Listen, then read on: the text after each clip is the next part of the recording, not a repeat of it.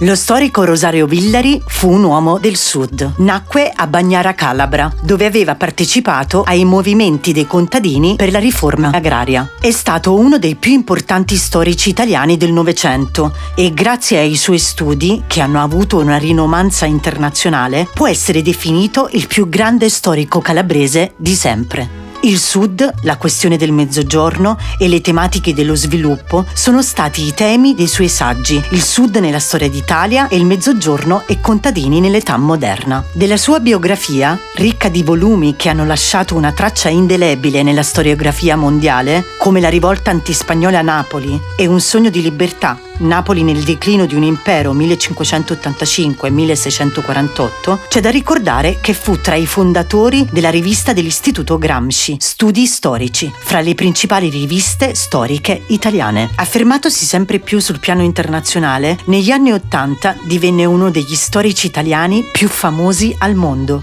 Fu visiting professor in alcuni dei principali centri di ricerca internazionali, ad Oxford e Princeton, e tenne lezioni alla Sorbona di Parigi, a Chicago, Berkeley e in altre celebri università. Perseguì costantemente il tentativo di diffondere presso un ampio pubblico la cultura storica. Famoso è il suo manuale di storia per le scuole superiori su cui si sono formate generazioni di italiane ed italiani. Chi ha avuto la fortuna come me di studiare sui suoi manuali deve esserne orgoglioso. Grazie Rosario Villari.